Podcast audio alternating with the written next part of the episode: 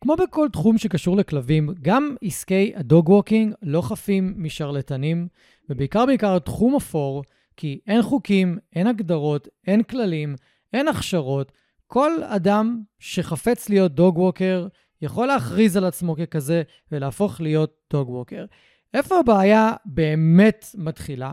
כאשר יש לכם כלב רגיש, כלב שיש לו צרכים מיוחדים, כלב עם בעיות ריאקטיביות, חרדות, אתגרים יומיומיים משמעותיים, ואתם מביאים דוג ווקר שהוא לא מתאים. דוג ווקר לא מתאים יכול לגרום להרבה מאוד נזק בטווח הארוך, במיוחד אם הוא עובד בדרכים שלא מקובלות עליכם ואתם לא יודעים מזה, כי לא בדקתם לעומק באמת איך הוא עובד עם הכלב, וגם כי אתם לא מספיק מנוסים באיך לבחור את הדוג ווקר שלכם ולדעת שהוא באמת מתאים לכלב שלכם. אני פוגש אנשים שהכלב פשוט לא אוהב את הדוג ווקר שלהם, הוא לא רוצה לצאת איתו, הוא לפעמים תוקף את הדוג ווקר, והם ממשיכים לאפשר לכלב לצאת עם אותו דוג ווקר לטיולים, והם לא מבינים או לא מקשרים למה ההתנהגות של הכלב מחמירה עם הזמן.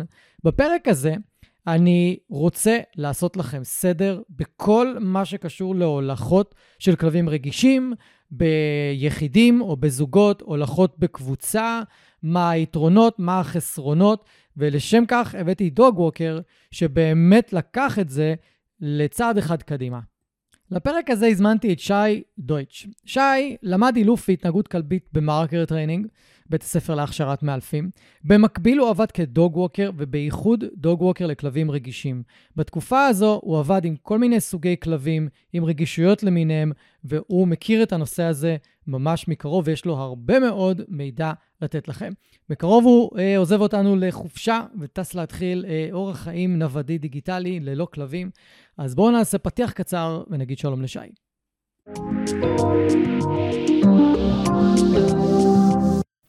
ברוכים הבאים לפודקאסט מחשבות של כלב. שמי גל תיכון ואני עוזר לבעלי כלבים להתגבר על בעיות התנהגות מורכבות עם הכלבים שלהם בשיטות המבוססות על תגמולים וחיזוקים בלבד.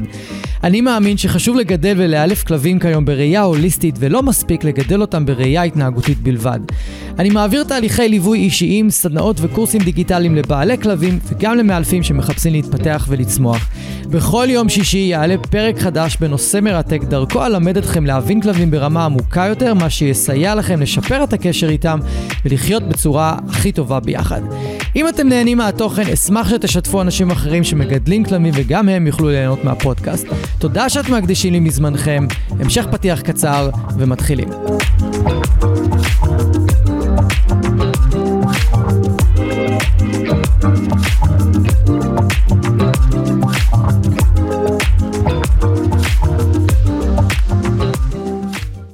אהלן שי, ברוך הבא.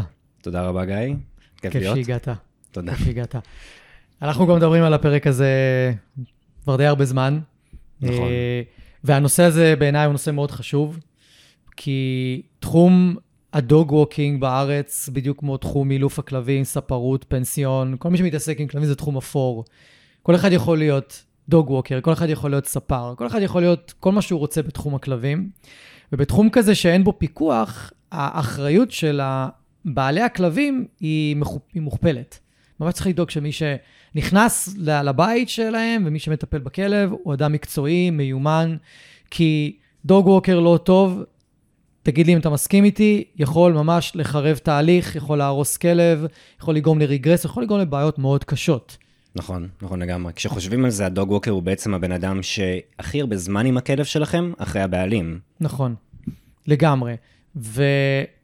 ואני ממש רוצה שנצלול היום בתוך ה... לתוך הפרק הזה, לתוך התחום האפור הזה, ונספר ו... ונלמד אנשים באמת מה... מה מתאים לכלב שלהם. כי מה שמתאים לכלב רגיש, לא מתאים לכלב שהוא easy lucky going כזה, איזה לברדור ממוצע שאלן אלן, מי בא להוציא אותי, מי אתה, לא מכיר אותך, אתה מוציא אותי לטיול, אני בא. חלום של כל דוג ווקר, אבל כן. המציאות היא קצת אחרת. כן, שפפו ורוני הם כאלה, שזה תענוג. אבל אם זאת גילי, למשל, היא גם שמחה מכל אחד שהיה בא להוציא אותה, mm-hmm. אבל הוא היה חייב הנחיות מדויקות מאוד מה לעשות בטיולים, כי היא הייתה ריאקטיבית ותוקפנית לכלבים, ולא כל אחד היה יכול להוציא אותה. כן. אז לפני שאנחנו צוללים לכל זה, אני רוצה שהמאזינים שלנו יכירו אותך קצת יותר לעומק, אני אשמח שתספר להם, איך אתה נהיית הדוג ווקר? אז אני אחד מהאנשים האלה שהגיעו ללא הכשרה וללא ידע לתחום הכלבים, אבל ידעתי שאני רוצה ללמוד התנהגות כלבית, ורציתי ללמוד איך לעבוד עם כלבים, תמיד היו לי כלבים בחיים, אז uh, עברתי לתל אביב, התחלתי ללמוד במרקר, ותוך כדי רציתי לעבוד כדוג ווקר כדי לצבור ניסיון. והסתכלתי קצת על תעשיית הווקרים, אמרתי, איזה יופי, אין פיקוח, אין אכיפה, אני יכול לעשות מה שאני רוצה, לגבות כמה שאני רוצה, נהדר. ואז התחלתי להיחשף לכל מיני סוגי כלבים, שחלקם יותר נורמטיביים נקרא להם, כלבים בלי רגישויות מיותרות או ריאקטיביות מסוימת, ולצד אלה גם הכלבים היותר רגישים ויותר ריאקטיביים, ואני פתאום מוצא את עצמי אומר, אין לי מושג מה אני עושה עם הדבר הזה, איך אני מתמודד עם כלב שלא מצליח לצאת לטיול, כי כל כלב וכל עמוד יכול להיות איום מבחינתו. ואז התחלתי לקבל הכשרה קצת יותר, יותר רחבה, נקרא לזה. הלכתי לסדנת כלבים רגישים, של קבוצת התמיכה לכלבים רגישים, ודרך ההכשרה שלי במרקר התחלתי לצבור את הכלים האלה, והתחלתי להבין איך אני בעצם עובד בדבר הזה. כן, למי שפספס בהקדמה, אתה בוגר הקורס, הכשרה של מרקר טרנינג. נכון. כן. ובעצם התחלתי להיחשף לכל מיני נורות אדומות של כלבים שלא מתאים להם דוג ווקרים. כלבים שאני שומע מהבעלים, הכלב לא רצה לשאת איתו לטיול, הכלב מתחיל להתחבא מתחת לספה, הכלב נשך את הדוג ווקר, ואני לא מדבר על אירוע בודד של קרה איזה משהו מיוחד. כן, שחוזר על עצמו. כן, משהו, משהו שהוא מגמתי, משהו שמראה לי שיש חוסר התאמה בין הדוג ווקר לכלב עצמו. ומתוך זה אני גם התחלתי להבין איך אני בעצם עובד עם הכלבים הרגישים, ויש פרוטוקול די מסודר לאיך להכיר ואיך לעבוד עם כלב רגיש, ו...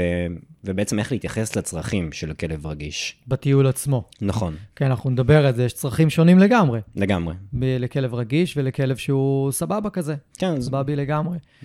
ואתה יכול, אולי יש דוג ווקרים שמקשיבים, אולי קצת לספר יותר על, ה... על מה, מה עזר לך לעשות את, ה... את השיפט, או להבין יותר שאיך להוליך כלב רגיש, לעומת כלב אחר. אז בתור התחלה, הדבר הכי חשוב בעיניי הוא להבין קודם כל שמדובר בכלב שיש לו צרכים מיוחדים. כי ברגע שאנחנו מבינים את זה, אנחנו יכולים לשנות את ההתייחסות, לשנות את צורת העבודה. אז להבחין באיזה כלבים מדובר, זו התחלה מאוד חשובה. שנית, הייתי ממליץ לעשות הכשרה יותר ספציפית לכלבים רגישים. קבוצת התמיכה לבעלי כלבים רגישים זה מקום נהדר להתחיל בו. יש קורס של מרקר שהוא לא קורס הכשרה שלם, אבל קורס קצת יותר ממוקד. כזה, כן. נכון, מרקר בייסיק הם קוראים לו. Mm-hmm. הבנה של שפת גוף, mm-hmm. קורסים שבעצם ייתנו כלים לדוג ווקר להבין איך הוא בכלל עובדים עם כלב. כי כמו שאמרנו, כל אחד יכול להיות דוג ווקר, ולא צריך אף הכשרה או אף כלי. אז תקבלו את ההכשרה הבסיסית הזו. תבינו mm-hmm. מי, מי עומד מולכם. מעולה, וזו הזדמנות טובה להרים לקורס, להבין את הכלב שלי, שכל מי שמגיע דרך הפודקאסט, יש קישור למטה, מקבל הנחה משמעותית, וזה קורס מוקלט, בווידאו, אתם תלמדו לדבר כלבית, כמו שאתם מדברים עברית, אחרי הקורס הזה, הבטחה שלי, ממש. אז זה משהו שיכול מאוד לעזור. לגמרי. שפת גוף בעיניי זה, מתחילים משם. נכון. וכלב רגיש, יש לו המון המון ניואנסים בשפת גוף, שיכולים לרמז לנו שמשהו לא בסדר, שאנחנו יכולים להינשך, ואנחנו צריכים להבין את זה, צריכים להכיר את זה. אני אתחבר רגע למקום שאתה אמרת, שאתה הבנת שאתה צריך הבנה יותר מעמיקה כדי לטייל עם כלב רגיש, וזה העלה לי איזה סיפור, איזה מקרה. כלב שאני כרגע מלווה אותו בתהליך די ממושך, כלב שהוא תוקפן מאוד לאנשים, והוא כבר נשך כמה פעמים בצורה רצינית. כן. ו... ניסו להרגיל אותו לדוג ווקר מסוים. עכשיו, הדוג ווקר ניסה לעשות הרגלה הדרגתית, אבל ההדרגתי של הכלב היה בסופו של דבר, איך שהדוג ווקר חשב שזה הדרגתי לכלב, זה בעצם היה די הצפה לכלב. ובסופו של דבר הדוג ווקר ננשך די רציני. וכשתחקרתי מה היה שם, זה פשוט ישב על חוסר הבנה של שפת גוף. כי הכלב נתן את כל הסימנים שזה הולך למקום רע מאוד. כן. והאנשים שטיפלו בכלב, גם הבעלים שעדיין לא היה בתהליך איתי, הוא לא ראה את הסימנים האלה. היום הוא רואה אותם פרפקט. Mm-hmm. היום הוא יודע בדיוק מה, מה היה שם. וזה בדיוק הנקודה. אנחנו, בעיניי, כ- כבעל כלב, אם יש לי כלב רגיש, אני ממש ארצה להימנע מסיטואציות כאלה, כי זה לא נעים. לגמרי. זה מאוד לא נעים, וזה גם חשיפה לתביעות וכאלה, זה, זה מיותר לגמרי. ו, נכון. ולהביא דוג ווקר שהוא מיומן, שהוא יותר מקצועי, שהוא יותר מבין, שיש לו, באמת, אם יש אפילו הכשרה של אחד מבתי הספר של הפורסרי בארץ, אז זה בכלל כאילו יתרון מאוד גדול. לגמרי, לגמרי. מאוד, כאילו, זה עד כדי כך משמעותי, שאם אתה מקבל מישהו שאין לו הכשרה לכלב רגיש, אתה יכול ליצור כל כך הרבה נזק בתהליך נכון. של הכלב הזה, לעומת מישהו שיש לו אפילו הכשרה בסיסית של שפת גוף. נכון. ההבדל הוא עד כדי כך משמעותי. נכון, והרבה פעמים זה המקום של לחסוך את הכסף. נכון. אבל החיסכון של הכסף פה יכול לעלות לנו ביוקר במקום אחר. נכון. בזה אני ממש, ממש מסכים. אז דיברנו קצת על ככה, על ההכשרה שלך וזה, ונתתי פה סיפור, אז אולי כדאי שנסכם. מה, מה הנורות אז, הזרה, הנורות האדומות, שהדוג ווקר לא מתאים לכלב? אז נראה לי שחלק מהם הם די אינטואיטיביים, הכלב לא רוצה לצאת לטיול, הכלב נושך את הדוג ווקר, הכלב מתחבא, אבל זה גם יכול להתבטא... מתחבא כשהדוג ווקר בא. כן, לגמרי. וזה יכול להתבטא בדברים שהם קצת יותר מרחביים, כמו נגיד... בעיות התנהגות שמתחילות להתפתח כשהדוג ווקר מתחיל לעבוד, או פתאום הכלב נהיה ריאקטיבי לאנשים שנכנסים לבית, אז אנחנו יכולים לשים לב לכל מיני מגמות שקורות בערך כשהדוג ווקר מגיע, או בתקופת זמן שהדוג ווקר מגיע, ולהגיד, אוקיי, משהו פה לא, לא עובד כמו שצריך, הכלב mm-hmm. לא סתם מתחיל לסלוד מזרים בבית, כנראה שיש פה איזשהו אישו שצריך לדבר עליו. כן, כאילו הדוג ווקר מגיע, מוציא את הכלב לטיול, הכלב אמור להיות שמח, נכון. או לפחות כזה... נינוח, ואהלן, אהלן, באת להוציא אותי. במינימום, נכון. כן. אני חושב שעוד סימן שקפצתי, זה כלב שמוכן לצאת למטה, ולעשות את הצרכים ולעלות הביתה. בהנחה, ולא מדובר על כלב חרדתי, שהוא ככה גם עם, ה, עם הבעלים שלו. נכון. אלא הוא, הוא, הוא התחיל לעשות את זה עם, ה, עם הדוג ווקר. כן, הלוואי שהיה לי את הבעיה ההפוכה, ויצא לי בתור דוג ווקר כלבים שלא רוצים לחזור הביתה, וזה בעצם הצד ההופכי והחיובי, שאני יודע, אוקיי, לכלב כיף תטייל איתי. נכון. כבר, כבר משהו פה הוא חיובי יותר מאשר הכלב לא רוצה לצאת איתי. לגמרי. אז דיברנו על זה שדוג ווקר, שרוצה להוליך כלבים רגישים, צריך לעבור איזושהי הכשרה, או לפחות להתפתח כדוג ווקר, וזה לא מספיק פשוט... אני רוצה להוציא כלבים, ואני אתחיל להוציא כלבים. חלוטין. ונתנו פה כמה, כמה נורות אדומות, כמה סימני הזרה, שמהניסיון שלי, הרבה אנשים להשכרה לא מחשיבים את זה כסימני הזרה. הם נוטים קצת לזלזל בזה לפעמים, ונראה לי שעכשיו כדאי שנגיד, נספר פחות או יותר, איך נראה טיול של כלב רגיש, בשונה נגיד מכלב רגיל, כי גם פה יש חשיבות מאוד גבוהה, לאיך מטיילים עם הכלב. לגמרי. אז נראה לי חשוב להגיד שאין דבר כזה שהוא טיול לכלב רגיש, שאני יכול להלביש על כל כלב. נכון. כן? כי בעצם ההגדרה של טיול לכלב רגיש, זה טיול שאני בונה מסביב לצרכים של הכלב הספציפי הזה. לגמרי. ובתוך הדבר הזה, מה שאני מנסה להבין זה, באזור שהכלב הזה גר, מה הגירויים שמפעילים את הכלב, ואיך אני בעצם יוצר מסלול שלא מתרגר את הכלב הזה.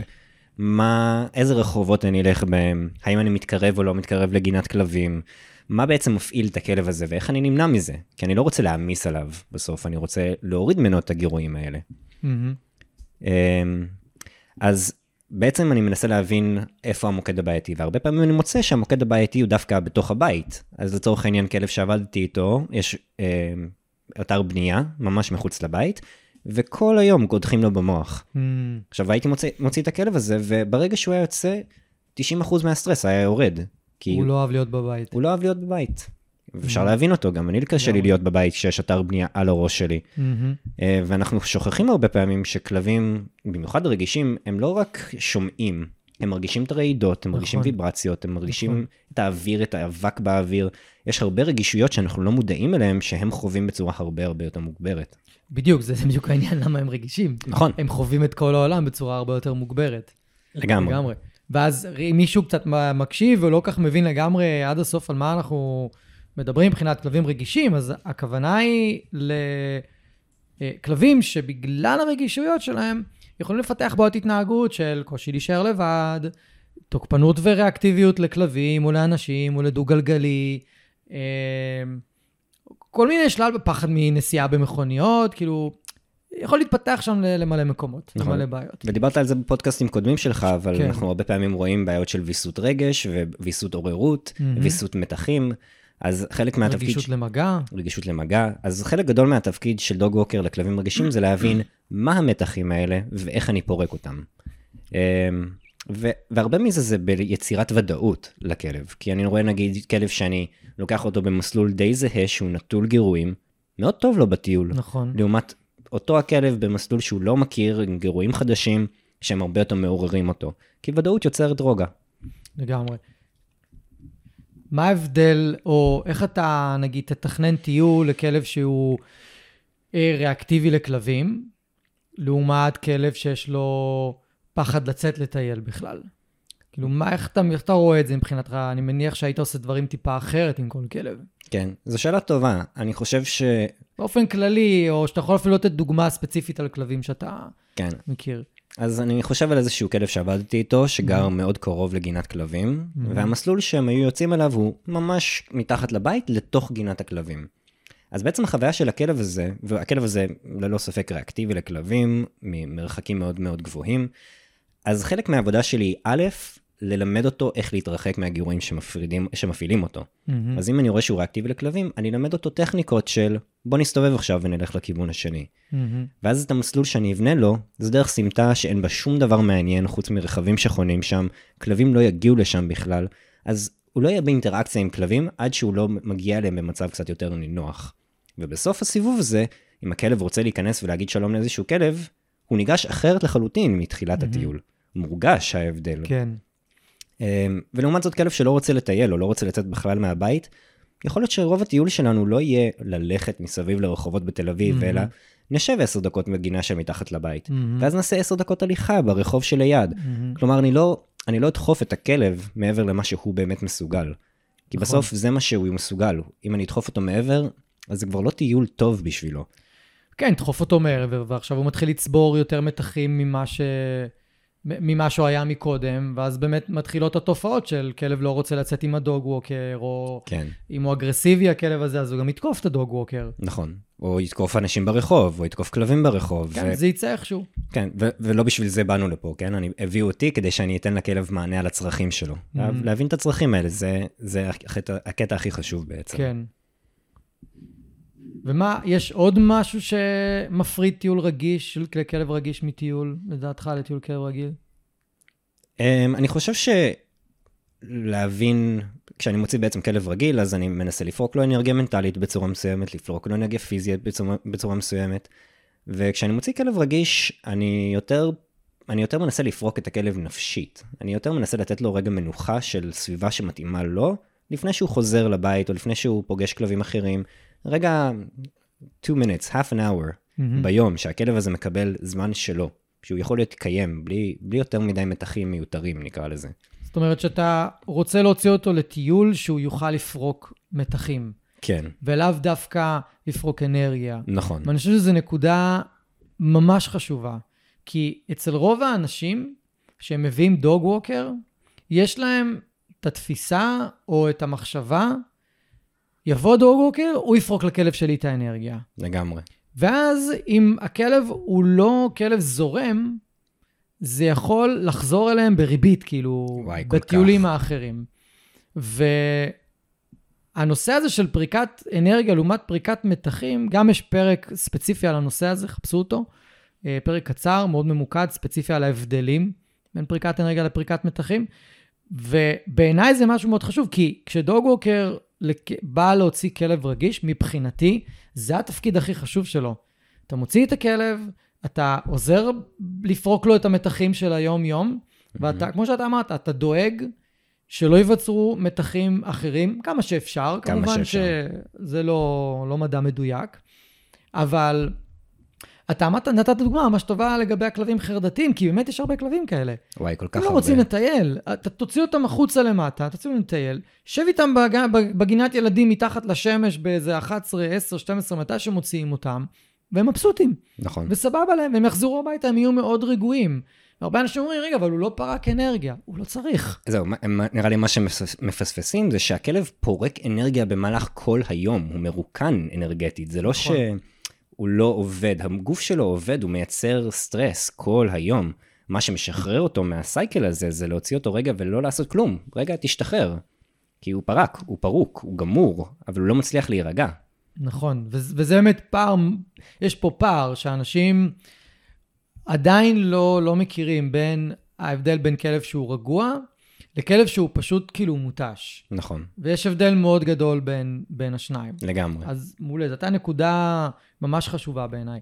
ומה מה היתרונות אז שטיול אישי? כי יש הרי, בואו נתחיל את זה מההתחלה, יש את הדוג ווקרים בקבוצות, mm-hmm. ויש את הדוג ווקרים באישי, ויש תמיד דוג ווקרים שגם עושים הולכה אישית, מהניסיון שלי, לפעמים משלבים זוגות, שלישיות, mm-hmm. כלבים שמסתדרים ביניהם, וזה הולך סבבה. אם הכלב הרגיש יכול להיכנס שם, אז הם הכניסו אותו, אבל פחות, אבל, אבל אפשר לבדוק את זה. נכון. גם צריך להיזהר, כי הרבה פעמים, אתה אמרת, זה לפני שהתחלנו להקליט, שאם זה חבר של הכלב הרגיש, הכלב הרגיש יכול להיות אקסטרה לחוץ. נכון, ורכושן, ולפתח בעיות התנהגות מתוך המקום הזה. בדיוק. ו... אז, אז יש הבדל. אנחנו עוד מעט ניגע ביתרונות ובחסרונות של הולכה קבוצתית, שבעיניי יש לה יותר חסרונות מיתרונות. והייתי רוצה שנדבר רגע על היתרונות של הולכה אישית, לעומת ההולכה הקבוצתית. יש, זה החלק האהוב עליי בתכלס. טוב, אז קודם כל נראה לי שכבר הבנו את זה שהבנייה של מסלול מאוד בנויה לצרכים של הכלב הספציפי. וזו נקודה מאוד חשובה, כי כל כלב אינדיבידואל וכל כלב יש לו צרכים קצת שונים, ואם זה אני צריך שקט, או אני צריך לפגוש כלבים, או אני צריך להתרחק מכלבים, אז טיול אישי נותן לבנות את המסלול המותאם לזה. מעבר לזה, זה תכלס הזמן בשביל הכלב להיות כלב. לרחח איפה שבא לו, וללכת לבקר איפה שבא לו, כמובן בהשגחה ולא לרוץ לתוך הכבישים, אבל יש זמן מאוד אינדיבידואלי לכלב לעשות את הדברים שהוא רוצה לעשות, שבעיניי זה מאוד חשוב, כי בכל זאת מדובר ביצור חי, שיש לו רצונות וצרכים שאנחנו לא תמיד מודעים אליהם. ואני חושב שמעבר לזה, טיול אישי הוא, הוא נותן לבעלים אופציה להבין איפה אני יכול לתת לכלב שלי את הצרכים שאני לא יכול לספק לו. אז לצורך העניין, כלב שנמצא בבית שמונה שעות ביום, ועכשיו רוצים להביא דוג ווקר כדי שיוציא אותו במהלך הזמן הזה, שזה נהדר. אם אני מוציא אותו בתנאים שלא מתאימים לכלב הזה, אז, אז לא עשיתי בזה שום דבר. אני רק מוסיף את הסטרס על הזמן הזה. אני רק יוצא יותר מתח מסביב לחזרה שלי הביתה. וזה לא מה שאנחנו רוצים. נכון. לא בשביל זה הבאנו את הדוג ווקר. נכון. אז כדי שתקבלו את מה שאתם באמת רוצים מהשירות הזה, עדיף לכם להשקיע את האקסטרה כסף וללכת על הטיול האישי שמותאם לכם. לגמרי, ואני הרבה פעמים אומר לאנשים שאני מלווה אותם, האקסטרה כסף שתשלמו לדוג ווקר טוב, שמתאים את הטיול לכלב, אשכרה יכול לחסוך באילוף. לגמרי. ממש ככה. כי אם הדוג ווקר, נגיד כמוך, שיש לו גם הכשרה של מאלף, יכול אשכרה לעשות דברים שדוג ווקר בקבוצה בחיים לא יכול לעשות. אין מצב. שום סיכוי. לא. וגם דוג ווקר שלא מאמין בדרך ש... ש... של הפורס פרי, והוא רוצה לעשות את, הדרכים, את הדברים בדרך שלו, גם לא יעבוד. נכון. זה יכול לגרום לבעיות מאוד קשות. כן, ברמה הכי בסיסית היה איזה כלב שעבדתי איתו, ש... שהתחלתי לעשות את זה לקראת סוף העבודה שלי, שהייתי אומר, יש לי חודש כשאני מתחיל לעבוד עם הכלב שלכם, שזה מבחינתי זמן שאני בונה שפה משותפת עם הכלב שלך. אני מלמד אותו פניות, אני מלמד אותו כל מיני טכניקות של מבט. והטכניקות האלה בעצם בעצמם הם חלק מתהליך אילוף. בין אם הוא חלק מתהליך אילוף הכללי, או שהוא תהליך אילוף שאני עושה, התוצאות של זה מורגשות גם כשאני לא שם. ולכן הזמן הזה הוא מנוצל, הוא מנוצל למטרה מאוד מאוד חיובית בסופו של דבר. וזה חשוב, זה, זה ההבדל שבקבוצה שלא רואים את הכלב הספציפי, והוא בטוח לא לומד משהו חיובי מהחוויה הזאת, במיוחד לא מהדוג ווקר שצריך להשגיח על עשרה כלבים אחרים, מי, מי הכלב שלך? לא רואה אותו בכלל. כן, ואם הוא רואה אותו, אז הוא רואה אותו מעט. נכון. ואם עכשיו הכלב הרגיש בתוך קבוצת כלבים מתפרץ על כלב אחר, או מתפרץ על טריגר, מה הדוג ווקר יכול לעשות? כלום. כאילו, אם הוא יעשה משהו, סביר להניח שזה לא יהיה ללמד אותו טכניקת הימנעות מגירוי. או התמודדות. נכון. ואם הוא לא נמנע, לפחות התמודדות, או טכניקת אימון, אז אני חושב שבשורה, בשורה התחתונה כאן, זה לבוא ולהגיד, דוג ווקר שיודע להוליך כלבים רגישים, ועבר הכשרה, או פתוח אפילו לעבור את ההכשרה, כי היו לי כאלה לקוחות, שהיה להם דוג ווקר טוב, פשוט בלי הכשרה. כן. הוא הצטרף לשיעורים, או היא, זה היה כאילו, זה יכול להיות גבר או אישה, בוא. והם למדו את הטכניקות, למדו את הדברים הכי בסיסיים שיש. בר פתוח, בר סגור, טכניקת חפש על הרצפה, משחק mm-hmm. ריכוז פה ושם, אה, לכידה, טכניקת לכידה, עבודה עם אה, מרקר, גמרנו, זהו. כן, זהו, כאילו... זה כל מה שהם צריכים לעשות, והם הצליחו, לשד... הם הצליחו לתמוך בתהליך בצורה מדהימה. זה מהמם. בדיוק, עכשיו, וזה מה שהתחלתי להגיד מקודם, זה אשכרה יכול לחסוך כסף, כי, כי תחשבו, זה עוד בן אדם שמוציא את הכלב לטיול, ועובד איתו על אותם דברים. נכון. במקום בן אדם שמוציא את הכלב לטיול, ולא עובד איתו על שום דבר. או מחמיר דברים קיימים. כן. או מפתח בעיות חדשות שק... שלא היו שם לפני. או, תכף נגיע לזה. כן. ההתפתחות של בעיות אה, התנהגות. אני, קפץ לי פה סיפור. פעם אה, הלכתי עם לקוח ב... אה, עם גור ב... במרכז תל אביב, mm-hmm. בצפון הישן שם, ליד נורדור. והוא כזה שואל אותי, עוברת אותנו דוג ווקרית עם איזה שישה כלבים, משהו כזה, אולי יותר, אולי פחות, אבל משהו כזה. והוא שואל אותי, תגיד, מה היא עושה אם אחד הכלבים מתפרץ על, על, על כלב או על בן אדם? מה, מה היא עושה? אמרתי לו, אגיד לך בכנות, אני לא יודע. ואנחנו רואים את שתי הידיים של התפוסות. היא מחזיקה את הכלבים, את האופניים, את הזה. ואז קרה הדבר המופלא במרכאות הבא. אחד הכלבים פתאום מתפרץ על כלב אחר שעבר שם. והיא פשוט בעטה בכלב. כן. היא פשוט בעטה בכלב. הלקוח מסתכל, חמום, הוא בהלם. שדוג ווקרית שמתיימרת לאהוב כלבים, ומתיימרת לבוא ולעזור לכלב לפרוק אנרגיה, ולעשות לו פן ולעשות לו כיף, אשכרה בעטה בכלב. כן. ואמרתי לו, הנה ככה היא מתמודדת, ענתה לך על השאלה. באמת, עשר שניות אחרי שהוא שאל את השאלה. זה היה מטורף. כי בא לי להיות מופתע, אבל האמת היא שאני בכלל לא. לא, בדיוק, וזה משהו שהוא, אמרנו בתור התחלה, אני אגיד את זה.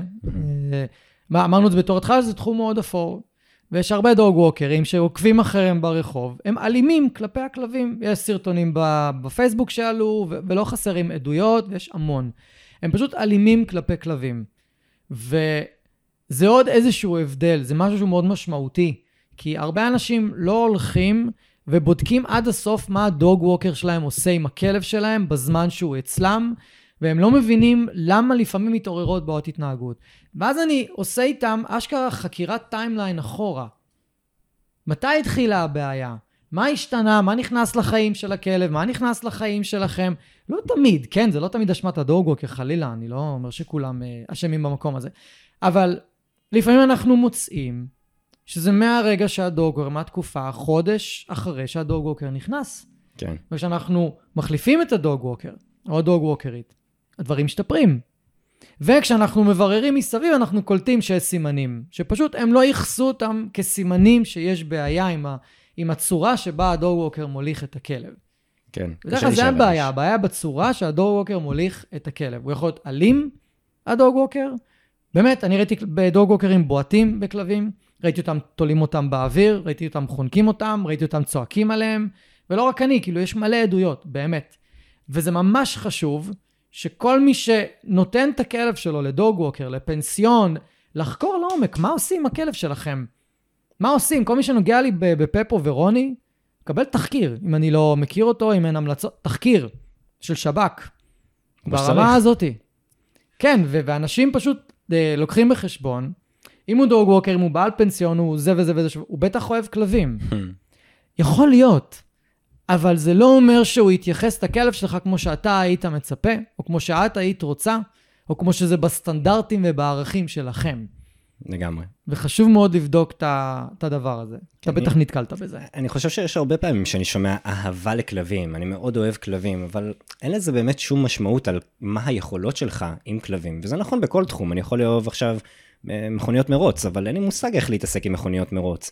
אז מכוניות מרוץ זה, זה חפץ, וכלבים הם לא חפצים. חפצים ו... יקרים מאוד. כן, לגמרי, אבל, אבל נראה לי שההבנה הזאת היא מאוד חשובה, שבעצם יש פה בן אדם שמתעסק עם היצור חי שלכם, כן, אני לא רוצה להקביל את זה בהכרח לילדים, אבל זה...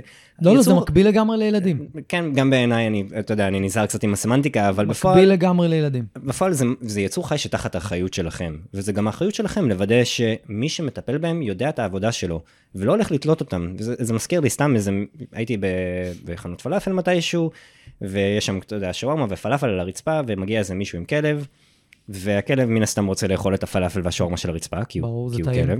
ברור, מי לא.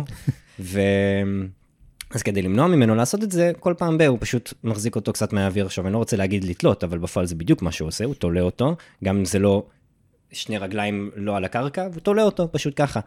ונוצר המון לחץ על הצוואר, המון לחץ, בלי הפסקה. ואז אני באיזשהו שלב אמרתי לו כזה, אתה יודע שאתה חונק את הכלב שלך, אתה מודע לזה? הוא אומר, לא, לא, אל תדאג, אני יודע מה אני עושה, אני דוג ווקר או מאלף, אני לא זוכר איזה אחד מהם, אבל כל מה שעבר לי בראש זה, אני ואתה עובדים ב... יש לנו את אותו תפקיד, אבל לי ברור ב-מאה אחוז שלא ככה מתנהגים. אני לא הייתי מביא את הכלב הזה למקום הזה, כי אני יודע שאין מצב שהוא מתמודד. או מביא אותו ועובד איתו במקביל, בזמן שאתה מזמין את המנה שלך. לגמרי, לא שום דבר לסחות דעת, לא שום דבר להתעסק איתו בזמן שהוא מנסה להזמין את הפלאפל שלו, אפס מודעות לכלב בתוך כל הדבר הזה. ואני אומר, אני, אם הייתי עכשיו הורה לכלב הזה, הייתי מתעצבן בטירוף. מכל מיני סיבות, אבל מה אתה מביא את הכלב שלי למקום הזה? מה אתה חונק את הכלב שלי בזמן שהוא לא רוצה לאכול פלאפל? כלומר, אם הייתם יודעים, כנראה שגם אתם הייתם מתעצבנים. אז תבדקו, תשאלו. כן, אתה יודע מה, אני עושה כשאני הולך להזמין מנה בסביך פה ליד הבית עם פפו ורוני. מה? נותן להם לאכול מהרצפה. נייס. אני בא ליהנות, הם באים ליהנות, ובדרך כלל זה לא רעל על הרצפה. כן, סביר להניח שלא.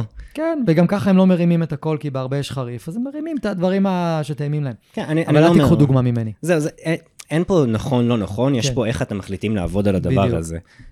וחשוב להבין שהדוג ווקר שלכם, כמו שאמרנו בהתחלה, הוא הבן אדם ששלישי הכי הרבה עם הכלב שלכם, או השני הכי הרבה עם הכלב שלכם. יש לו המון המון מקום באיך הכלב מתנהג מחוץ לבית ובכללי. אז תבדקו את הדבר הזה, אתם לא רוצים לאכול את התוצאות של זה אחר כך. כן, ואז אנחנו אלה שאוכלים את התוצאות. נכון. זה לא מישהו אחר, לאף אחד לא יבוא לתקן את זה. לגמרי.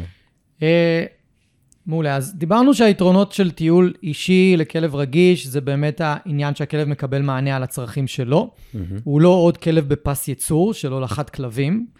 וזה זמן של הכלב באמת להיות כלב. לרחח, לחקור, להסתובב, לנוח, לשכב בשמש, אפשר לשחק איתו עם הכלב מאוד, אפשר לעשות הכל. לגמרי. אפשר לעשות הכל. ו... ובשביל... זאת אומרת, זה הדברים העיקריים שמתאימים לכלב. מה החסרונות? תמיד יש חסרונות. תמיד יש חסרונות. א', זה לוקח יותר זמן, כי אני... מה לוקח יותר זמן? הטיול לכלב רגיש ייקח כנראה יותר זמן מטיול לכלב שהוא לא רגיש במרכאות, כי לצורך העניין יצא איזשהו כלב שהייתי מטייל איתו והיה מוגדר חצי שעה, אבל הכלב הולך לאט, והוא רוצה לחקור, וקצת קשה לו לחזור הביתה. והייתי מוצא שכמעט כל טיול מתארך ל-ארבעים וחמש דקות. אז גם מבחינת דוג ווקר זה לוקח יותר זמן, וצריך להיות מאוד סבלני איתם. החיסרון האחרי שמבחינת הדוג ווקרים לפחות, זה לא תמיד הכי רווחי, כי כמו שאמרנו, כלב רגיש, אני לא יכול לקחת אותו עם עוד ארבעה, חמישה כלבים. אז מוצא שאתה כנראה תרוויח פחות לשעה בתור דוג ווקר על כלבים רגישים. לא בהכרח, כי מעצם העבודה של לדעת איך לעבוד עם כלבים רגישים, המחיר עולה, אבל אפשר לדבר על זה. זהו, אז, אז החיסרון כזה שהמחיר שהלקוח משלם הוא יותר גבוה. נכון. פר הולכה. נכון, לגמרי ככה. ואני חושב ש... שאתה מאוד תלוי בגורמים חיצוניים בתור דוג ווקר לכלבים רגישים, כלומר, יש לי לחץ זמן היום ואני לחוץ, והכלב מרגיש את הלחץ, או אני רציתי לבנות איזה טיול שקט, נכון. פתאום מגיעים איזה חמישה כלבים נכון. משום מקום, אז זה, יש, יש את האידיאל שהכל היה הולך לפי התוכנית, שאני בונה את המסלול והכלב מקבל את כל הצרכים, אבל בפועל זה לא תמיד קורה. זאת אומרת שהחיסרון הוא זה שצריך להיות גמיש. לגמרי. אם אתה לא גמיש, אם אתה לא יודע לעשות את ההתאמות, אז... יהיה לך קשה. מאוד. זאת אומרת, יהיה קשה לה, להוליך את הכלב. כן. וזה חוזר עוד פעם לה, לעניין שדוג ווקר שרוצה להתמקד בכלבים רגישים, אז הוא לא יכול לשים את הכלב על מסלול מסוים. הוא לא יכול ללכת וטוב, בוא נוציא את הכלב ההוא יחד איתו, או נכון. בוא נשנה לו פתאום את המסלול ונלך נעשה משהו אחר, כי, כי בא לי. כן. זאת אומרת, יכול להיות שהדוג ווקר יבוא לאותו מסלול, כל יום, אותו דבר, אותם בניינים, אותם זה, אותם זה, וזה יכול לשעמם ממש. קשה. אבל זה מה שהכלב צריך, כי דיברת בהתחלה על הוודאות שהכלב צריך. נכון. ומצאתי את עצמי באמת באותו מסלול, כל יום, כל הזמן, עם אותו הכלב, מריח את אותם דברים איתו, ובסוף אני, אני מחובר אליו בטיול הזה, אז אני מכיר כל פינה שאוהב לרחרח, וכל שיח שאוהב להשתין עליו, וכאילו... זה יוצר המון ודאות לשני הצדדים, אם, כאילו, אתה יודע, לצד האנושי לפעמים זה קצת יותר משעמם, וזה גם די סוחט רגשית, כי הכלבים האלה באמת מוציאים המון המון ממני מבחינת האנרגיה הנפשית שלי, אבל זה באהבה אליהם, כי, כי אני רואה את השינוי שזה עושה להם בחיים, וזה משמח אותי כל כך ש, שזה שווה את זה. לגמרי. ואז אמרנו חסרונות שזה יכול לקחת יותר זמן, הטיול, mm-hmm. וזה יכול להיות יותר יקר, זה יהיה יותר יקר. כנראה. ל- ללקוחות, ושיש המון גורמים חיצוניים שלא תלויים בנו, ויכולים לשנות את הטיול. Mm-hmm. לי קרה, לא לי, ללקוחות שלי קרה לא מעט, שהדוג ווקר מגיע, או הדוג ווקרית, והכלב לא רוצה לצאת. כן. חד פעמי, לא משהו קבוע. הוא, כן. לא, הוא לא רוצה לצאת, או הכלבה לא רוצה לצאת. זאת אומרת, קרה איזה משהו, ועדיין צריך לשלם לדוג ווקר על זה שהוא הגיע. לגמרי. אבל פה, זה בדיוק ההבדל. זה בדיוק היתרון של דוג ווקר כזה, שהוא אומר, אוקיי, אני אהיה עכשיו עם הכלב בבית, יש לי חצי שעה.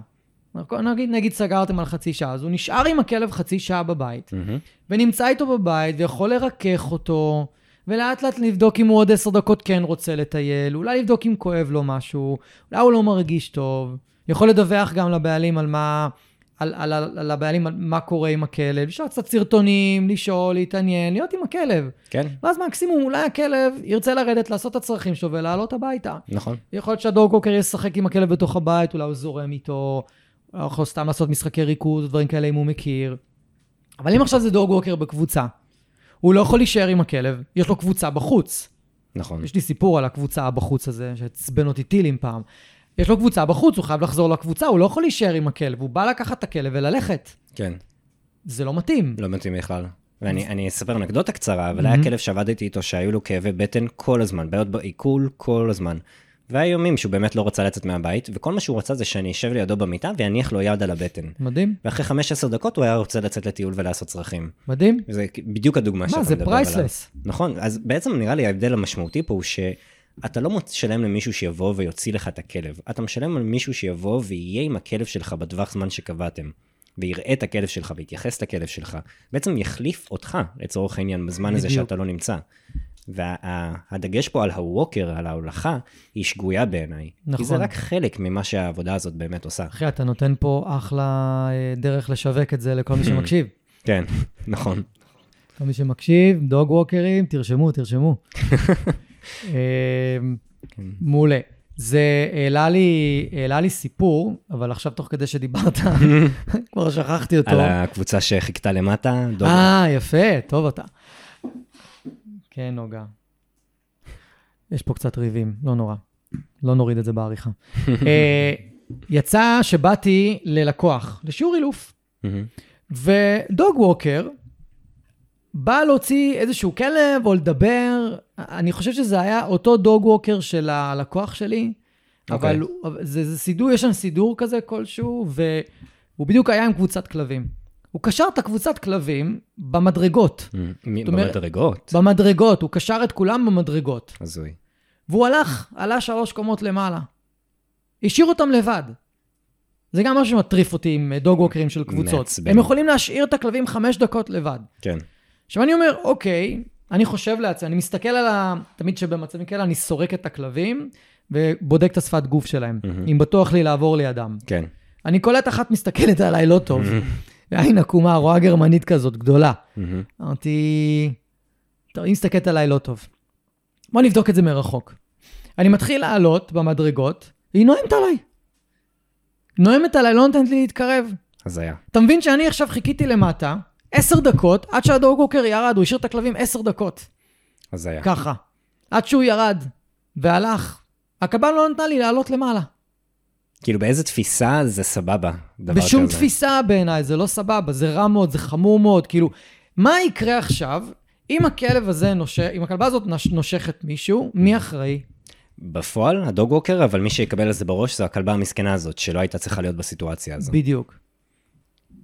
זה, זה, זה, כאילו, זה מזעזע, ואין לי איך להגיב לזה, מעבר לזה שאני רואה את זה כל כך הרבה, שזה כבר לא מפתיע אותי לשמוע, באמת. מה אם ידה קטנה הייתה עוברת שם והייתה חוטפת ביס? נכון. מספיק, מספיק בן אדם שהוא לא מודע ברמה המספקת בשביל לקלוט, רגע, יש פה כלבה מתוך השבע שמונה, שהאשכרה מאיימת עליי מרחוק. כן. איך אני יודע? כי זה נמצא בקורס להבין את הכלב שלי. סימני איום שקטים כן, ומי שיעשה את הקורס הזה, mm-hmm. ויסתכל על להקות כלבים, יראה בדיוק את מה שאנחנו מדברים עליו, בדיוק. הוא יראה את השפת גוף שאומרת, לא כיף לי בסיטואציה הזו, ואם אני מוציא כל כך הרבה כלבים ולא כיף להם, אז מה עשינו בזה? שלא יעשו פיפי בבית? זה, זה לא נראה לי הדגש פה. לא שווה את זה. כן. כן. אז אנחנו דיברנו ככה תוך כדי על, על הקבוצה, על הולכות בקבוצה. אז בוא, מה, מה החסרונות של הולכה בקבוצה? אז דיברנו על זה, אני אתן ככה, אני ארים פה, דיברנו קודם כל על העניין שאין התאמה לכלב. נכון. זה סוג של פס ייצור במרכאות. כן, מידה אחת מתאימה לכולם. בדיוק, one, one size fits all, זה הגדרה יותר טובה. כן. אני חושב שאחת הבעיות היותר, שיותר מדברות אליי, זה אחת הבעיות התנהגויות שיכולות להחמיר, בגלל הדבר הזה, אז לצורך העניין כלב שיש לו רגישות מול כלבים אחרים, תשים אותו בלהקה עם עוד עשרה כלבים, וזה לא הולך להוביל לשום דבר חיובי. מעבר לזה שכשהרבה פעמים, נגיד, הדוג-ווקרים לוקחים אותם לאיזה גינת כלבים, ומספיק להסתובב באזור ותראה את כמות הריבים שקורים שם בין הכלבים והאינטריגות שיש שם, זה לא, זה לא משהו שם נחמד. וכשאני שואל את הדוג-ווקרים האלה כזה, מה קורה? הם אומרים, הם כלבים, ככה הם מתנהגים. כן. זאת אומרת, אין הסקת מסקנות שאם זה כלב שחשוף להרבה ריבים בזמן ה... בזמן הגינה, או רב בעצמו, אין לזה השלכה להחמרה בבעיית התנהגות שיש לו, נגיד וזה כלב שהוא ריאקטיבי ותגובתי לכלבים אחרים. זאת אומרת, אין את הקישור הזה, לא אצל הדוג ווקר, לא אצל האנשים. יאמר לזכותם של אנשים שהם כנראה אפילו לא מודעים למה קורה בזמן הזה. נכון. כי איך הם ידעו? איזה דוג ווקר של להקה ילך לצלם את הכלב הספציפי שלהם וייתן להם תיעוד של מה שקורה? אחד ההבדלים. הם מצלמים, אבל לרוב זה צילומים של דקה, של הכלב מבסוט ומאושר. כן, לא, לא משם אנחנו לומדים את מה באמת קורה בזמן הטיול. נכון. זה לא, זה לא משקף באמת.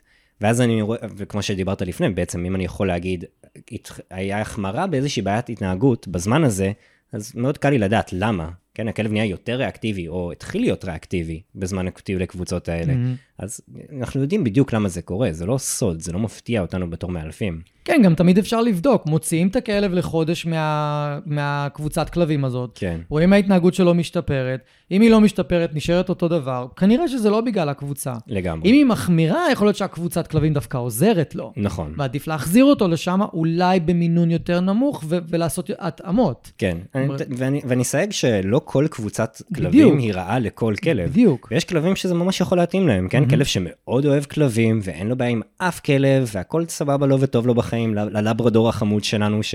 כן. אם, אם אתם מאזינים לזה, אז לא כל לברדור כן. הוא כזה, אבל...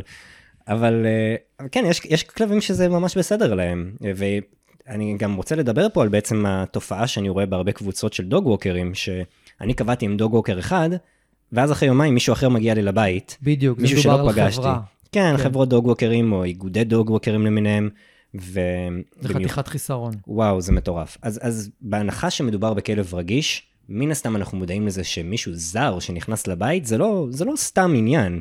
צריך לעשות הרגלה, צריך נכון. להכיר, וזה יכול לגרום למלא מלא בעיות. א', כן, זה, זה, זה, זה יכול לגרום לבעיות, וזה יכול לגרום לכלב לכזה חוסר אמון, שהוא נמצא לבד בבית. תחשבו נכון. על זה רגע. הוא נמצא לבד בבית, ויכול להגיע בן אדם שהוא לא מכיר, ופשוט להיכנס בדלת. נכון.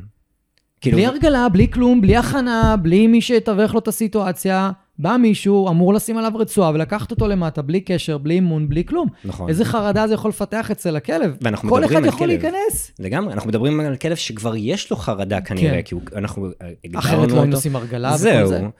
אז בעצם הדבר הזה לא רק שורף לנו את התהליך, אלא יוצר יותר ויותר בעיה בדבר הזה, יוצר החמרה ורגרסיה במקרה הגרוע. וזה... טוב, אז, אז דיברנו על זה, אבל בהנחה של הכלב אין בעיה כזו עם זרים, כל זר שנכנס לבית ומתחיל לגעת לו בצוואר ולשים לו רצועה, שבכנות אני לא מכיר המון כלבים כאלה, אבל לצורך העניין, הם הרבה פעמים בתור דוג ווקר, בעלים אמרו לי, כן, הוא סבבה עם אנשים זרים שנכנסים לו לבית ושימים עליו רצועה, וזה לא המצב. הוא סובל את זה, או שהוא מכיל את זה, אבל... כן, ואז אני מקבל כלב שבורח מהרתמה שלו, מהרצועה שלו, ואז חצי שעה אני רק מתעסק בלהרגיל אותו לנוכחות שלי בבית. ואז אני מקבל תלונות מהבעלים של למה הוא לא יצא בזמן הזה. אז אני חושב שיש גם תיאום ציפיות לעשות בדבר הזה, ונדבר על זה תכף. אבל בהנחה שאין לנו את הבעיה הזאת, ובהנחה שהכלב סבבה עם כלבים, וסבבה עם אנשים זרים, ו... אז יכול להיות שדווקא להיות בקבוצה הזאת מאוד טובה, מיוחד כלב שצריך עוד חשיפה לעוד כלבים, וזה יכול להיות. זה פריקת אנרגיה, כי אז באמת הוא פורק אנרגיה. נכון, נכון. לדעתי, וזה מזכיר לי חיסרון נוסף ממש אה, מהותי בעיניי, זה שכלב רגיש, אמרנו, הוא צריך בעיקר לפרוק מתחים, mm-hmm. ויש גם כאלה שהם אנרגטיים, הם צריכים לפרוק אנרגיה, אבל אז הפריקת אנרגיה תהיה יותר באחד על אחד עם, עם הבן אדם. נכון. אם זה משחק, או, או איזה כלב שהוא חבר שלו, והוא יכול לשחק איתו. Mm-hmm. ופה אם מגיע כלב שהוא לא כזה בעד משחק, הוא לא כזה משחק, הוא נמנע קצת מה, משאר הכלבים ב, בחבורה, הרבה פעמים הוא הולך כזה ונמנע שיגעו בו. שימו לב לכלבים כאלה, יש כלבים שאשכרה נמנעים שיגעו בהם, הכלבים נכון. האחרים תוך כדי ההולכה, מה שאפשר לראות את זה, הם מקובצים. כן. ואז בעצם הוא מגיע לגינת כלבים, כל הכלבים האלה, ויש לו הולכה, ולפעמים זה ארבע חמש שעות כאלה. זה מטורף. והוא בכל הזמן הזה רק צובר מתחים, הוא לא פורק אנרגיה, הוא שוכב הרבה בצד, אולי הוא משחק פה ושם עם איזה כלב שאולי הוא אוהב, אבל הוא לא באמת פורק אנרגיה. כן. הליכה לא פורקת אנרגיה לכלב. נכון. יש לו ארבע רגליים, אין פריקת אנרגיה בזמן הליכה לכלב, גם אם תלכו שעה.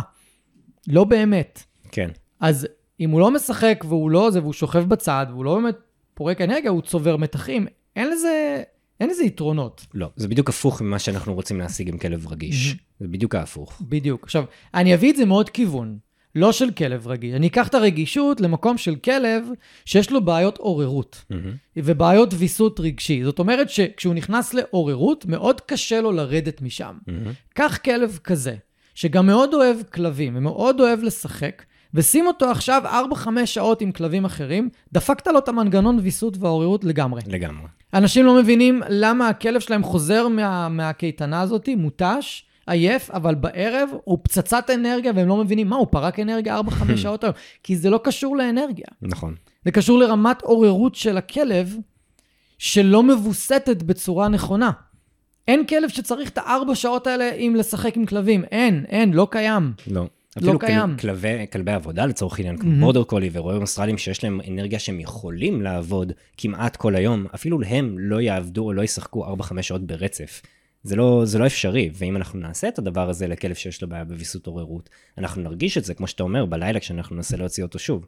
ובתור דוג ווקר לכלב הזה הייתי בא ואומר, כן, רק לכלב הזה הייתי בא ואומר, אוקיי, אולי בזמן הזה אני אעבוד איתו על איך לבסט את העוררות הזו, כי הוא, העוררות תקרה, השאלה איך אנחנו מתמודדים איתה כשהיא קורית. בדיוק. ושוב, להגיד עוד פעם, זה לא שאנחנו נגד הולכה קבוצתית. נכון. ונגד האופציה הזאת. כמו שדיברנו על כלבים רגישים, גם פה צריכה להיות התאמה בין מה שהכלב זקוק למה שהשירות מציע. נכון. וכשאין התאמה, יהיו בעיות. לגמרי. יהיו בעיות. אז אפשר להזכיר בכמה שורות את היתרונות של ה... של הולכה קבוצתית. כן, נראה לי ש... שמה שדיברנו עליו בעצם, שכלבים שאין להם את האישוז האלה עם כלבים שונים ואנשים שונים, אז זה אחלה זמן לפריקת אנרגיה ולסוציאליזציה, לפגוש כלבים, לשחק כלבים, כנראה שעדיף להם על להיות בבית ולפרק לכם את הרעיתים, סביר להניח. כן. רק נראה לי חשוב להיות מודעים לא... לאיזה כלב זה מתאים. כן, עכשיו, הרבה פעמים יש את הטענה, שבגלל שכלב זו חיה חברתית, ויש את כל המיתוס של היררכיה ואלפא וכל זה, אז לכלב זה טוב מאוד להיות, להיות בקבוצה. כי אז הוא, הוא לומד חיים בקבוצה, בתוך להקה. ככה אומרים, כן. כוח הלהקה, בדיוק ככה אומרים. אני מוצא שזה בולשיט. כי בסופו של דבר מה שקובע את ההתנהגות של הכלב בעיקר, זה רמות הסטרס שהוא נמצא בהן. כן. בעיקר. כאילו אנחנו כן רואים כלבים שלומדים התנהגויות בהעתקה מכלבים שנמצאים בסביבתם, אבל it's a double-edged sword, כאילו לפעמים זה, הוא ילמד דברים חיוביים, כמו איך לגשת לכלב לצורך עניין, אבל לפעמים הוא ילמד דברים שליליים, כמו לנבוח על כלבים מחוץ לגדר ולהרחיק אותם. כן, אחד הדברים שאני אומר ללקוחות שלי, שיש להם כלב אפילו לא רגיש, שיש לה, שהם שמים את הכלב בהולכה קבוצתית. Mm-hmm. תבדקו טוב טוב אם אחד הכלבים בקבוצת ההולכה הוא, הוא ריאקטיבי לכלבים או אנשים. כן. ואם יש, תוציאו את הכלב משם. כן, ומה הסיכוי שאין? כאילו, בואו נכון. נהיה כנים. הסיכוי שאין כלב כזה הוא מאוד מאוד נמוך, אז אין, ואין לכם באמת דרך לדעת או לשלוט על זה, כי יכול להיות שסבבה, אז היום אין, אבל מחר מצטרף כלב חדש, ועכשיו בדיוק. יש. לכו תדעו. זהו, שזה עוד חיסרון של הולכה קבוצתית. כל יום יכול להיות כלב אחר. כן. בתוך הקבוצה. ואם הכלב שלכם רגיש לכלבים וזקוק להרגלה לכלב חדש, זה יכול שלא לעבוד. כן. והרבה פעמים אני רואה דו, שלושה דוג ווקרים שעובדים ביחד ומביאים את אותם כלבים, וזה יכול להיות שלושים כלבים בגינה אחת קטנה. כן. וזה הרבה פעמים קורה שה... הגינות, הגינה מפוצצת.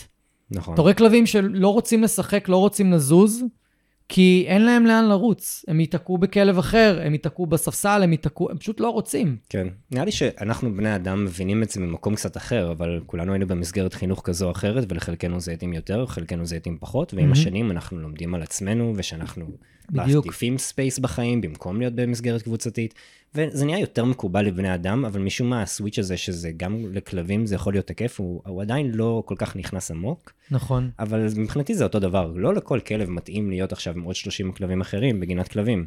ויכול להיות שזה הכלב שלכם. וסביר mm-hmm. להניח שאם אתם מקשיבים ויש לכם כלב רגיש, אתם כבר מודעים לזה שזה לא הכלב שלכם. Mm-hmm.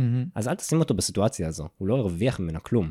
כן, ואם אתם חושדים שיש לכם כלב רגיש, אז זה הזמן להתחיל לקבל יותר מידע. יש פרק שלם על כלבים רגישים עם גל ואלה, שאפשר להקשיב ולהבין האם הכלב שלכם הוא, הוא רגיש. כן, או מה הצרכים אפילו, רק להבין האם זו מסגרת שמתאימה או לא. עזבו רגע את ההגדרה של רגיש לא רגיש, אבל כל כלב אינדיבידואל, ויכול להיות שבאמת הדבר הזה לא מתאים לכלב שלכם. כן, לגמרי.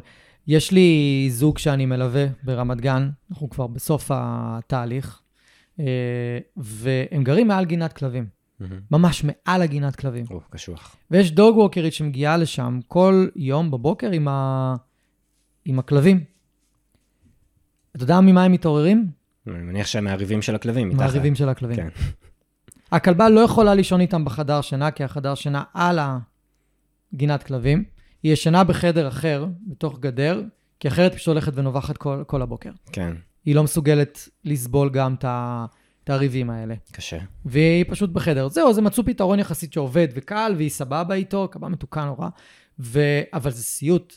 וכאילו, רק כשאתה גר מעל גינת כלבים, אתה אשכרה מתחיל להיחשף לדבר הזה, ואתה כן. מתחיל להבין שאוקיי, יש פה משהו שהוא לא כזה טוב. נכון. ואני חושב שכל מי שיש לו כלב, והוא שם את הכלב שלו בהולכה קבוצתית וקייטנות, חייב לבדוק טוב טוב, שזה באמת מתאים כמו שאמרת, וזה באמת עושה טוב לכלב שלו, באמת מתייחסים לכלב שלו בצורה שהוא היה רוצה שיתייחסו. לגמרי. באמת, כי, כי הרבה פעמים אני אשאל אה, לקוחות שאני אשאל אותם, תגידו, אם יש ריב בגינה, איך הם מפרידים בין הכלבים? בועטים בהם רוב הפעמים. לא, לא תמיד, לא תמיד. הם לא יודעים. אוקיי. הם לא יודעים. אתם צריכים לשאול. נכון. הייתם רוצים לדעת איך גננת מפרידה בין שני ילדים שרבים בגן?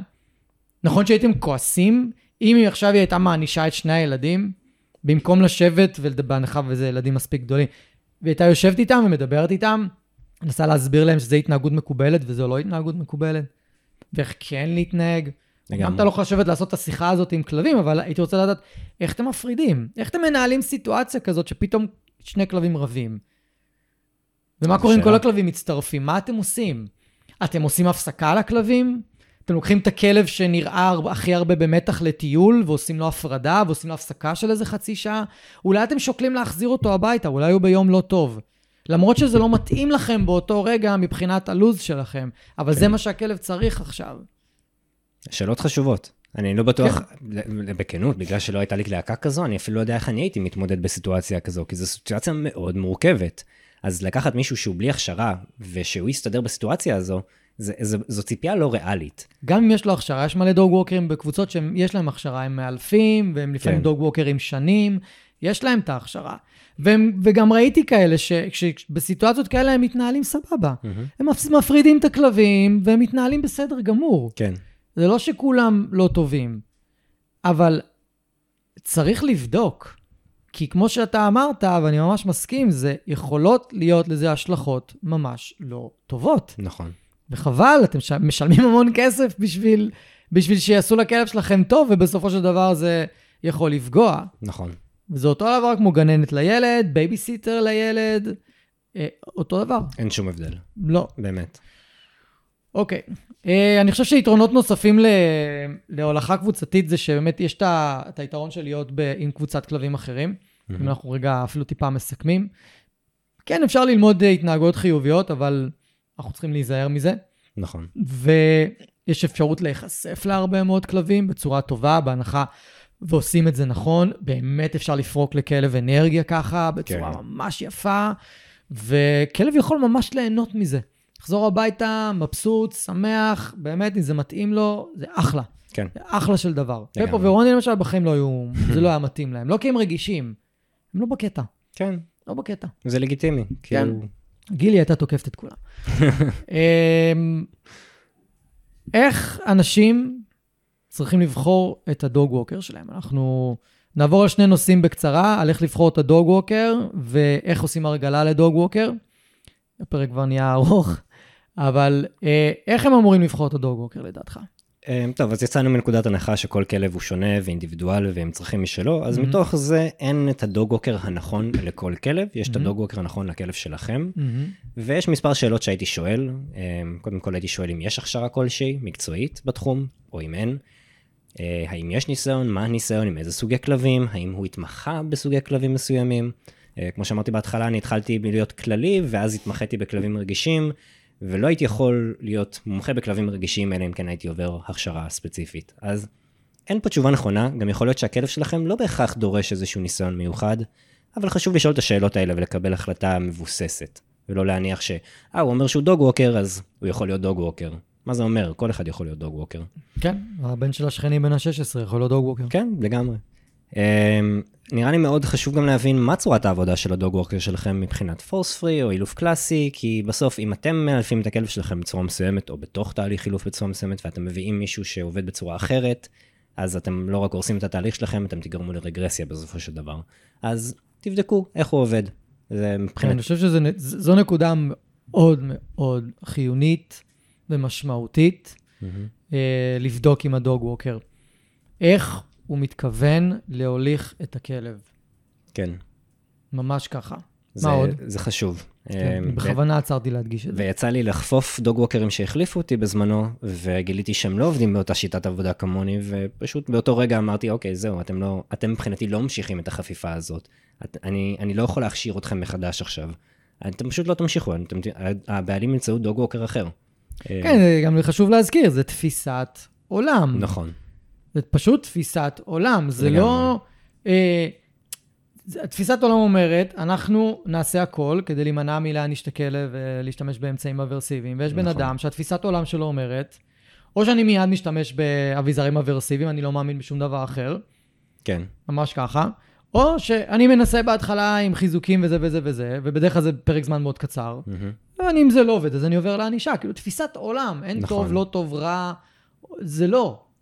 כן. פשוט תפיסת עולם, הדוג ווקר צריך להתאים לתפיסת עולם שלכם. כן, אני חושב שאתה יודע, עם הזמן יותר ויותר מאלפים בשיטה הקלאסית, מבינים שזו שיטה פחות אפקטיבית, ולומדים את השיטה הפורס פרי, שזה נהדר, אבל כרגע זה לא, זה לא האישו שלכם, תבחרו מישהו שעובד בצורת העבודה שמתאימה לכם, זה, כן. זה חשוב. שאגב, אם, אם אנשים עובדים מסורתי ומביאים דוג ווקר חיובי, זה דווקא יכול לעבוד טוב. נכון. לגמרי. כן. כאילו זה, זה לא יהיה רע לכלב, לא. בוא נגיד. הכלב רק ירוויח מזה. כן. פשוט נתקלתי בכאלה מקרים. כן, גם לי יצא איזה מקרה שעבדתי, הייתי דוג ווקר לכלב שעובדים איתו בשיטה המסורתית, בסוף זה לא הסתדר לי אישית, אבל הכלב מאוד נהנה איתי בטיולים, היה לו כיף לצאת לטיולים, איפה שלפני זה הוא היה ריאקטיבי ותוקפן, ופתאום כבר לא, מעניין איך זה קרה. כן. ונראה לי חשוב גם להבין שלא כל דוג ווקר מתאים לכל כלב, לצורך העניין התחלתי לעבוד עם איזשהו כלב שיש לו פחד מגברים עם סקנים. לא הסתדר בינינו, לא משנה כמה רציתי להרגיל. סקנים. כן, אני שמעתי סקנים. לא, לא, סקנים. זקן, מי שרואה ביוטיוב, אני עם זקן, שי עם זקן, ושפם. ושפם, וזה לא הלך לכלב הזה, התהליך שלנו לא הסתדר. אז אני בתור, די מהר כבר בתהליך הזה, אמרתי להם, עזבו, כאילו זה פשוט לא ילך, תמצאו אישה, תמצאו מישהי אחרת, שיותר מתאים לתפקיד הזה, כי... זה לא ילך בינינו, חבל על הזמן ועל הכסף שלכם לעשות את השינוי הזה עכשיו. בדיוק. אתם רוצים דוג ווקר מחר? זה לא אני. ואנחנו נדבר תכף על ההרגלה לדוג ווקר, ו- ובעצם שזה אחד התנאים החשובים. כן, אז, אז אם אתה אומר הרגלה, אני אוסיף רגע איך לבחור את הדוג ווקר שלכם. Mm-hmm. אם זה דוג, אם זה כלב רגיש, הדוג ווקר חייב להיות מוכן לזמן הרגלה. גם הדוג ווקר וגם הבעלים. זה תנאי, כן. נכון, גם הבעלים. אתם צריכים להיות מוכנים לשלם לזמן הרגלה של הכלב לדוג ווקר. חד משמעית.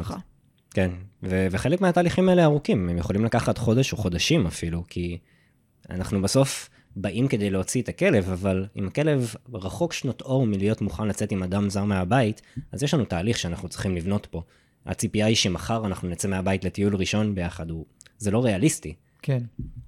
וזה יכול גם, אם בכל זאת דוג ווקר יצא עם הכלב הזה, זה לא בטוח שזה מקום טוב או חיובי, יכול להיות שזה באמת מתוך פחד של הכלב, ואז אנחנו חוזרים לאותם הבעיות שדיברנו עליהן לפני זה. כן. אז איך, בוא, בוא ניתן להם ככה בריף כזה, של מה השלבים של הרגלה לדוג ווקר עם כלב רגיש. כן, אתם יכולים לרשום לכם את זה אם אתם רוצים, אני אתן לכם עשרה נקודות זריזות כאלה. קודם כל, תיקחו זמן מראש, אם אתם רוצים שתוכלו לעבוד עם דוג ווקר ויש לכם כלב רגיש, אל תבנו על זה שזה יקרה מחר. תיקחו את הזמן. הדבר השני זה להיפגש בחוץ ולהביא חטיפים. הרגלה לכלב רגיש לא נעשית בתוך הבית, היא נעשית בחוץ, איפה שיש פחות מטענים ופחות רכושנות אם יש.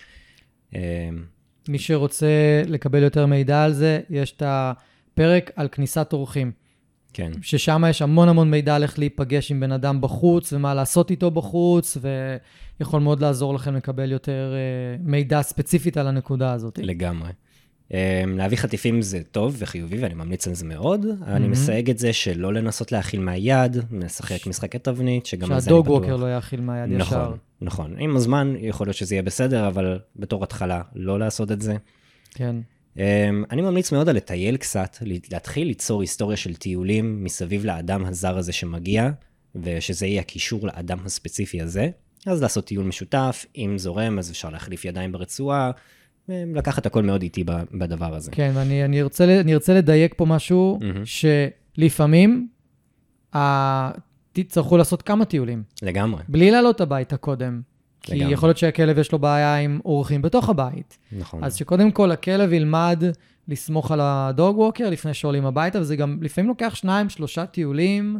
אפילו יותר. ולפעמים טיול אחד, כן. כן, זה, זה מאוד תלוי בכלב ובכסף שלו, אבל זה, זו הנקודה בסופו של דבר. וגם תלוי אם האנשים נמצאים באיזשהו תהליך ומקבלים ליווי מקצועי, ואם הכלב כבר בתוך תהליך, כי יש לו בעיה, אז יכול להיות שעם הדוג ווקר זה אפילו יותר מהיר. נכון. במיוחד אם הדוג ווקר יודע מה הוא עושה, וקיבל הדרכה והנחיות מהמאלף. כן. וזה יכול להיות מאוד מהיר אפילו. כן, זה קרה לי בעבר. שזו נקודה שאני, אני לא כתבתי לי, אבל אני אוסיף אותה, שאם יש לכם תהליך אילוף שאתם נמצאים בו, לגמרי תקשרו בין מאלף לדוג ווקר ושיתאמו ביניהם את צורת העבודה. זה קריטי, באמת זה קריטי. בדיוק, ואם הם לא מצליחים לתאם צורת עבודה, someone must go. כן, כן, והיו מקרים שאני אמרתי לאנשים שאני לא מוכן לעבוד איתם בגלל תהליך האילוף שעבדתי בהם, ואני בטוח שגם קרה הפוך, שאמרו, אל תעבדו איתו בשיטה חיובית, ואנחנו לא רוצים אותו. שזה בסדר, זה בסדר, פשוט לעשות התאמות. לגמרי. חשוב מאוד, במידה והצלחנו לעלות הביתה, והכל סבבה, לבדוק האם יש מתח מסביב לשים רתמה, קולר, רצועה, כי הרבה פעמים יש מתחים מסביב לדבר הזה, זה אדם זר שניגש בצורה על הצוואר, שהיא יכולה להיות לא נעימה, mm-hmm. אז תבדקו אם יש, ואם יש, תעבדו על זה. Mm-hmm. ופה צריך גם להגיד הרבה הרבה סבלנות, כי בכל אחד מהתהליכים שציינו, כל הדברים האלה יכולים להתארך ליותר ויותר זמן, נכון? נכון? יכול להיות שיקח יותר זמן לעלות הביתה, יכול להיות שיקח יותר זמן להרגיל לרצועה, יכול להיות שיקח יותר זמן לצאת עם הרצועה מהבית. אז תהיו מאוד סבלנים, זה לוקח הרבה. ואני רוצה גם להזכיר פה שכשהדוג ווקר מגיע לבד בפעם הראשונה, אז אני לא מצפה לצאת עם הכלב, כי בעצם אנחנו מדברים על משהו מאוד משמעותי מבחינת הכלב. אני יוצא לבד עם האדם הזר הזה, שעכשיו הוא כבר לא כזה זר, אבל לצאת לרחוב זה, זה עולם אחר. זה לא רק להיות בתוך הבית לבד. לגמרי, ו- ו- ובואו ניתן להם דוגמאות רגע ל- לפרק את הדבר הזה. Mm-hmm. זה יכול להיות דוג ווקר, תגיד לי אם, אם זה נשמע לך הגיוני, זה יכול להיות דוג ווקר שמגיע, ונניח והכלב יכול לקבל אותו כבר בבית, כאילו הוא לא, דוג ווקר לא יכול להוציא כלב לטיול, אם הכלב לא מקבל אותו בבית. נכון. לא יקרה. לא, זה תנאי חסר. אז הדוג, הדוג קודם כל חייב בכלל להיות מסוגל להיכנס הביתה, mm-hmm. שהבעלים נמצא. והבעלים יכול לצאת יחד עם הדוג ווקר, זה נכון. יש שלב ראשון, שמסיימים את השלב הזה, הבעלים שם לכלב את הרצועה ואת הזה, מעביר לדוג ווקר, ובודקים מה קורה, אם נכון. הכלב הולך, הרבה פעמים הכלב הולך. כן. ואז אחרי שזה עובר, אז הדוג ווקר נכנס, עם הבעלים בבית, שם את הרצועה, עושה את הכל לבד, ולוקח את הכלב. Mm-hmm. ככה הכלב בונה אמון בצורה כל כך כל כך טובה, שככה הדברים יכולים להיות מאוד מאוד חלקים. כן. שאני חושב שהקטע הכי מאתגר, תגיד לי אם אתה מסכים פה, זה הרגע שהדוג ווקר צריך להיכנס לבד הביתה, ולקחת את הכלב לבד, ושמה, שמה יכולה להיות נקודת משבר, אז שמה באמת מתגלה כמה הדוג ווקר מקצועי, נכון. אם הוא יכול לטפל במשבר הזה. לגמרי, ונראה לי שגם ככל שמשקיעים יותר בתהליך הזה, ככה פחות ופחות יהיו בעיות בהמשך התהליך. לגמרי. פחות ופחות יתקלו בתסכול הזה של יו, אני לא מצליח לצאת עם הכלב לבד מהבית, אתם לא צריכים להגיע לזה אם תבנו את התהליך הזה, נכון? כן, זה מזכיר לי, לפני מלא שנים, הייתי עושה אילופים של אחד על אחד. הייתי קצת פחות מודע בזמנו, מאלף מסורתי גם. והיה איזה פעם אחת שבאתי לכלב, להתחיל איתו עבודה, והוא היה חי בחצר, הייתי נכנס לחצר, הייתי מוציא אותו.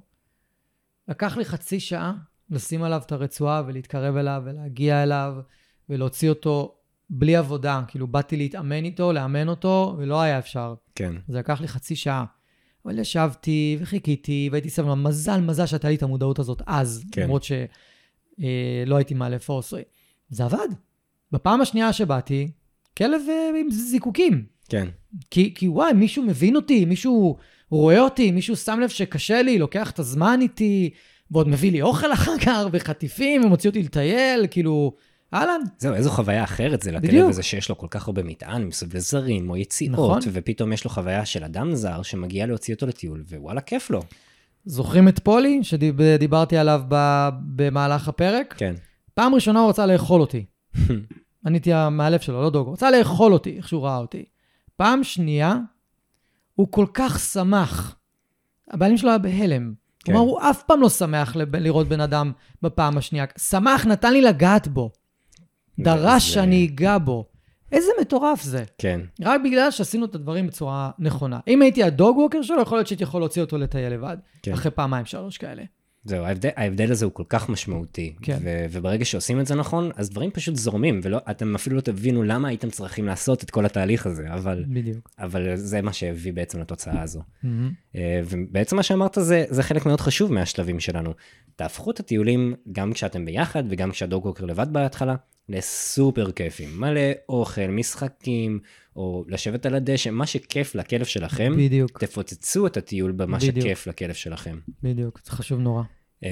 ו- ואני אומר שוב, it's not one size fits all, כן? כל הכלב צריך משהו אחר, אז תמצאו mm-hmm. מה, מה נכון לכלב שלכם, ומה ישמח אותו. והכי חשוב, וזה נכון גם לבעלים וגם לדוג ווקרים, זה המון קשב במהלך כל התהליך הזה לשפת גוף של הכלב. כי בעצם אם אתם מודעים לשפת גוף של הכלב, אתם לא תתקלו בהרבה בעיות, ואם כן, אתם תדעו איך להימנע מהם, או איך להתייחס אליהם, או איך לעבוד איתם. וזה בעצם, זה בעצם המדד שלכם. איך הכלב שלי מגיב לכל מה שקורה מסביבו? האם אנחנו קופים עליו סיטואציה וכל שפת גוף שלו אומרת, לא כיף לי, או האם השפת גוף שלו אומרת, אני בסדר, הכל טוב, אפשר להמשיך. לגמרי. מעולה. ובוא נעשה איזשהו סיכומון כזה. למי שהקשיב עד עכשיו. דיברנו על הסיפור שלך, שבו תיארת שבעצם גילית שאתה צריך לעבור עוד הכשרה. נכון. כדי להוליך כלבים רגישים, כדי לעשות את, לעשות את ההתאמות שנדרשות לכלבים האלה. ודיברנו על הנורות האדומות, של דוג ווקר שלא מתאים לכלב, או הפוך. ואיך נראה בכלל טיול עם כלב רגיש? זה שונה מאוד... מכלב לכלב, שונה מאוד מקבוצה, שונה מאוד אפילו מזוגות או שלישיות. לגמרי. דיברנו על זה. דיברנו על היתרונות, החסרונות, יתרונות וחסרונות של טיול בקבוצה, ודיברנו גם על איך לבחור את הדוג ווקר, וממש עכשיו דיברנו על ההרגלה לדוג ווקר. וואי, יש פה מלא מידע, מלא ב... מידע. בפרק הזה. זהו, זה דוג ווקר עכשיו. מי שדוג ווקר יכול להקים עסק על הדבר הזה עכשיו. הלוואי, הלוואי שאנשים יבינו, אבל שצריך את האקסטרה ההכשרה הזו. לגמרי. כן. לגמרי. אז אני, אני אשחרר אותם עם איזה מסר, ואז אתה יכול גם אם בא לך לתת להם איזה מסר משלך. Go for it. לך לסיומת. אני חושב שהדבר הכי חשוב שאני יכול לקחת מפה, מהפרק הזה, זה שה... האחריות שלנו, זה הדבר שהכי חזק לי בראש כרגע. האחריות שלנו היא לבדוק שהדוג ווקר מתאים ב-מאה אחוז לא לחפף. Mm-hmm. אתם לא מחפפים בבייביסיטר, אתם לא מחפפים בגן, אולי בגן קצת, כי אין לכם לפעמים ברירה, העירייה תקעה אתכם בגן של הזאתי, ולמרות שאתם לא אוהבים אותה, אבל, אבל עדיין אם יהיו דברים, אתם תעמדו ותדברו, mm-hmm. ואתם תבדקו לעומק. יש את הקבוצות וואטסאפ של ההורים, אחותי יש לה ילדים עכשיו, וואי, איזה חפירות יש שם, רואים שישמו. ואז אתם בודקים את הדברים האלה עם הילדים, אז לבדוק את זה גם עם, ה... עם הכלבים. זה האחריות שלנו, וכל בן אדם שנוגע בכלב, יכול להשפיע עליו לטובה ולרעה. העדיפות שלכם, שהוא ישפיע עליו ל... לטובה. זה האחריות שלכם, לדאוג שזה, שזה יקרה. זה מה שאני ככה הכי דהד לי מה, מהפרק הזה. כן, מסכים. מבחינתי אני חושב שהנקודה העיקרית שלמדתי מהתקופה הזאת כעבודה כדוג ווקר, זה הזמן של הכלב בטיול עם הדוג ווקר, זה הזמן של הכלב. ואם לא מנצלים אותו כמו שצריך, אז, אז הוא רק גורע מהסיטואציה. תנסו להפוך את החיים שלו לטובים יותר בזמן הזה. מעולה. זה היה ממש טוב, אהבתי את זה. קול. אז אנחנו מסיימים. תודה רבה שהגעת. תודה רבה שהערכת אותי. תענוג. היה מרתק, ממש. ואתה בקרוב נוסע לטיול. אני נוסע לטיול, לכן כרגע אני כבר לא עובד כדוג ווקר. כן, איזה כיף לך. אז תהנה בטיול. תודה רבה. ובטח נתראה יותר מאוחר. כן. מעולה. תודה רבה, גיא. בכיף. אני רוצה להגיד לכם שוב, תודה רבה שהזנתם. אם אהבתם ואם נהניתם, אז שתפו חברים, שתפו מכרים, בעלי כלבים, תעזרו לי להפיץ את הפודקאסט הזה, אני מאוד מאוד אשמח.